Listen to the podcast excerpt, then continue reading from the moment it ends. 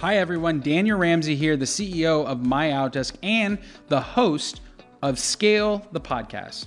This podcast is dedicated to having conversations that unlock the exact formula and strategies multi-million and billion dollar companies use to scale their business. You can visit me on our website at scale the podcast dot com or listen to this podcast on iTunes or Google Play. Coca-Cola in the U S costs a buck. Over there, it's twenty-five cents, and it's a quarter of the cost. We found a way to buy the same Coca-Cola for twenty-five cents and then drink that Coca-Cola here in the U S, and it was insane. It was a complete game changer. I needed help. I needed some leverage. I needed some time back. I was working seven days a week. It was insane. And I knew something had to shift in order to make impact for the business. And so I hired my first virtual assistant, and it was an absolute game changer.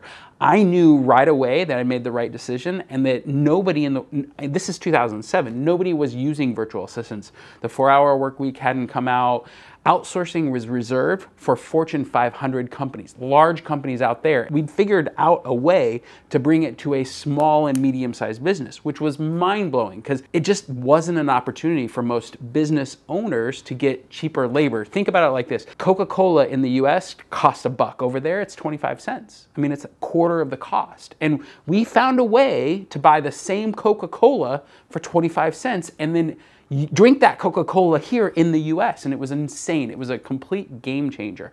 What was, what was interesting about two thousand six is the economy was just firing. Like, it was just this nutty time, and it seemed like all entrepreneurs, all of my friends were just on fire. Like, we were just successful. And then two thousand seven came, and somebody had taken the rug out from underneath us, and the whole world shifted. In fact, ninety percent of my revenue was gone in one quarter, and I actually questioned whether or not I was cut out for being an entrepreneur. And at that moment, we had to let go of, you know, twenty, thirty people. Um, I had three different offices, San Francisco, Redding, and Sacramento. So I had these three different physical brick and mortar offices. And I made the mistake of trying to keep those people employed and trying to make it work. I was talking to my agents. I'm like, what's going on? Why aren't people buying? Why aren't people selling? What's, what's happening? And I wasn't, I made this mistake of not knowing the environment, the macro environment, and we held on way too long and ended up having to close all of our offices down. I moved my office back into my home,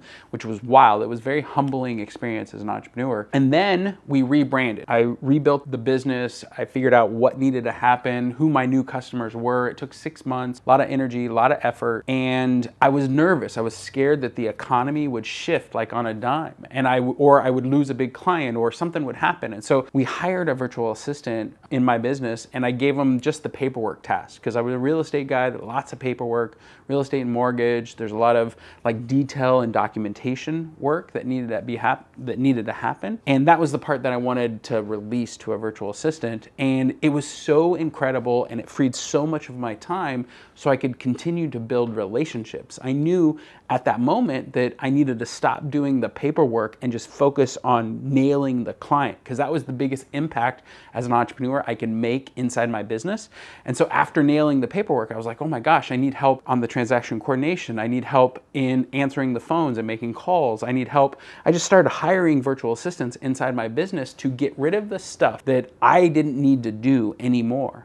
And what happened, my brother and I are actually having a conversation, and he's like, hey, we, we need to keep this information to ourselves. Like, this is too valuable. We've, we've landed on a gold mine here. This is just too, we could dominate our industry. And um, I was like, no, what if we just helped everyone else hire a virtual assistant? And that's re literally how MyOutDesk got started. We discovered it. We solved the problem for our own business. We got leverage in our own business and freed our time up. And that's what MyOutDesk does for companies right now. We have over fifteen hundred clients, and gosh, we've served like nine thousand virtual assistants inside businesses over the last seventeen years. And we focused on finding opportunities to take things off your plate so you can focus on the things that really, really matter inside your business. The things that you, as the leader, C E O, founder, whatever, those are the things that only you can do. And everything else can be delegated to a virtual assistant.